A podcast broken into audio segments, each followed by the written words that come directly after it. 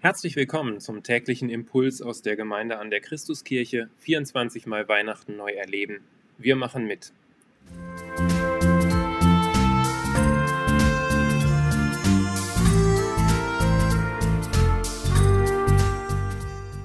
Impulse aus dem Buch 24 Mal Weihnachten neu erleben. Erschienen im SCM Verlag. Heute Tag 9. Vorgetragen von Rebecca Vollrath. Geschenke vom Geben und Nehmen. Haben Sie bereits alle Weihnachtsgeschenke besorgt? Oder wird Ihnen schon beim Hören der Kapitelüberschrift etwas mulmig zumute? Nehmen Sie sich auch schon seit Jahren vor, sich wegen der Geschenke nicht mehr so unter Druck zu setzen? Oder zumindest das nächste Mal früher mit dem Einkaufen zu beginnen? Welche Strategien auch immer wir entwickeln, Geschenke an Weihnachten verbinden die meisten Erwachsenen schon lange nicht mehr mit den vorfreudigen Gefühlen wie damals noch als Kinder.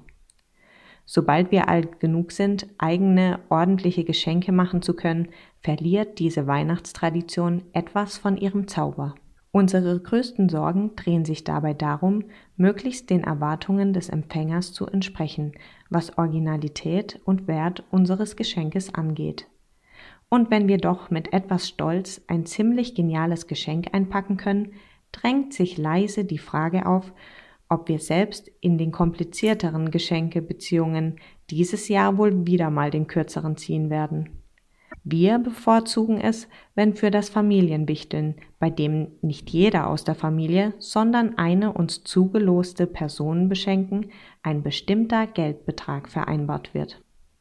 Manch einer notiert sogar den Wert gewisser Geschenke, um sich zu einem späteren Zeitpunkt entsprechend revanchieren zu können. Die Geschenkewaage soll stets ausgeglichen sein.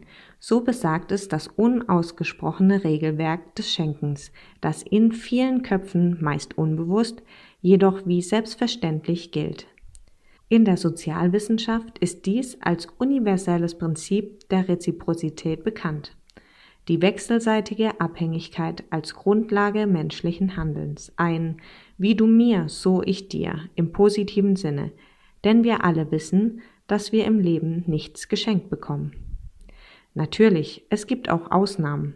Beispielsweise wurde US-Präsident Abraham Lincoln eine ganze Stadt geschenkt, die ein General 1864 zuvor erobert hatte.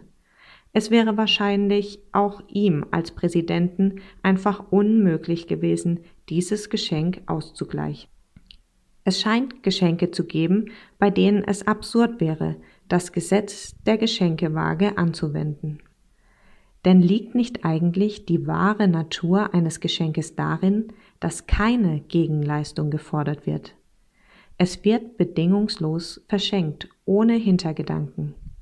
Es gibt keine Notwendigkeit des Ausgleichs, sondern es entsteht ein gewolltes Ungleichgewicht, sonst würden wir von einem Tausch sprechen. Ein Geschenk hat zwei Seiten, die des Schenkenden und die des Annehmenden, so ganz anders als die zwei Seiten des wie du mir, so ich dir im Bild der Geschenkewaage. Sich das wahre Wesen eines Geschenkes neu bewusst zu machen, hilft uns allen sicherlich, um in der Adventszeit wieder mehr Freude am Schenken zu haben.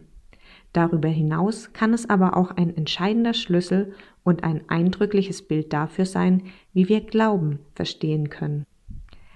Lassen Sie sich an dieser Stelle in ein kurzes Gedankenexperiment entführen. Ihr Nachbar, für den Sie ab und an den Hund ausführen, ist Besitzer eines wirklich teuren Autos, dem Porsche, den Sie in Ihrer Traumvorstellungen gerne fahren würden. Tag ein, Tag aus sehen Sie dieses Prachtexemplar in der Einfahrt dieses Grundstücks stehen und seufzen leise. Dann eines Tages klingelt er an Ihrer Haustür, überreicht Ihnen die Schlüssel des Wagens an einem hübschen Geschenkband und wünscht ihnen viel Freude damit. Völlig entgeistert und ungläubig schauen sie ihn an. Sie fragen sich, ob er sie wohl an der Nase herumführen will mit diesem absolut überzogenen und viel zu teuren Geschenk und suchen die versteckte Kamera. Nach einigem Zögern nehmen sie die Schlüssel jedoch an, immer noch um die richtigen Worte ringend. Nachdem sich der erste Schock gelegt hat, setzen sie sich unsicher und immer noch misstrauisch in ihr neues Auto, um eine kleine Spritztour zu machen. In diesem Moment kommt der Nachbar erneut um die Ecke und bittet sie, noch einmal kurz mit seinem Hund rauszugehen. Wie würde ihre Reaktion aussehen? Sicher würden sie sich verpflichtet fühlen und sich mit dem Hund auf den Weg machen, oder? Ganz bestimmt erwartet Ihr Nachbar auch genau das von Ihnen, nachdem er Sie ja gerade erst so überreich beschenkt hat. Das Gefühl, Ihrem Nachbarn nun verpflichtet zu sein, würde sich womöglich immer einstellen, egal worum er Sie bitten würde. Sie sind ihm schließlich einiges schuldig.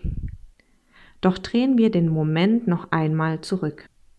Stellen Sie sich nun eine etwas andere Reaktion vor, die sich womöglich erst einmal fremd anfühlt.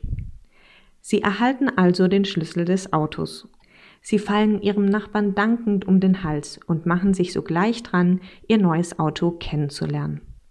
Auf die Bitte ihres Nachbarns, den Hund noch einmal kurz auszuführen, schauen sie ihn freudestrahlend an und sagen, dass sie eigentlich gerade auf dem Weg sind, eine kleine Probefahrt zu unternehmen.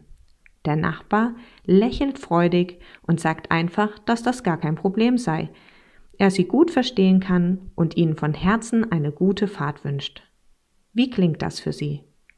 Unrealistisch oder vielleicht sogar undankbar?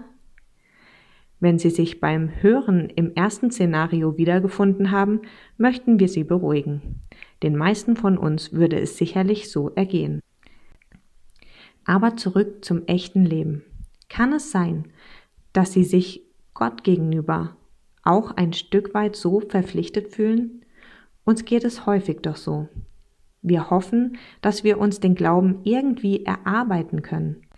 Laut der Bibel ist der christliche Glaube aber ein Geschenk Gottes durch Jesus Christus an uns. Kurz zusammengefasst bedeutet dieser Glaube, dass wir ein tiefes Vertrauen in einen liebenden Gott haben, der sich durch seinen Sohn Jesus Christus den Menschen nahbar macht und uns eine Hoffnung und Leben über den Tod hinaus schenkt. Und dieser Glaube funktioniert wie ein echtes Geschenk. Das bedeutet zunächst einmal, dass wir uns den Glauben nicht erarbeiten oder verdienen. Der Glaube wird aus reiner Liebe von Gott geschenkt und ist damit an keinerlei Bedingungen gebunden. Er fordert keine Gegenleistung von uns. Keine Angst also vor lebenslangen Hundesitting oder ewig währenden Schuldgefühlen. Glaube ist auch keine Vorleistung, die wir erbringen müssen, um ein Ende in den Himmel zu kommen. Nein, Gott schenkt uns Glauben, durch den wir gerettet werden. Er schenkt uns also auch Freiheit vom Druck, ein guter Mensch zu sein, um am Ende etwas daraus zu gewinnen. Glaube kann nicht antrainiert oder angeeignet werden. Glaube ist auch nicht vererbbar, weder durch ein gläubiges Elternhaus noch durch ein gläubiges Umfeld. Wird uns lebendiger Glaube vorgelebt, erleichtert dies natürlich einiges, aber es ist keine hinreichende Bedingung für einen eigenen Glauben. Glaube ist unabhängig von Herkunft, Intelligenz, Bildung und Sozialstatus. Nein, Glaube ist wirklich für alle. Schlussendlich gilt sogar, wir können aus uns heraus gar nicht die Entscheidung treffen, ab jetzt zu glauben. Es ist keine Sache des eigenen Willens, sondern vielmehr ein Geschenk, das wir nur erbitten und annehmen können. Die Frage ist nur, nehmen wir es an? Gott lässt uns die Wahl. Wenn wir dieses Geschenk annehmen, steht es uns Menschen frei, unserem Glauben Taten folgen zu lassen.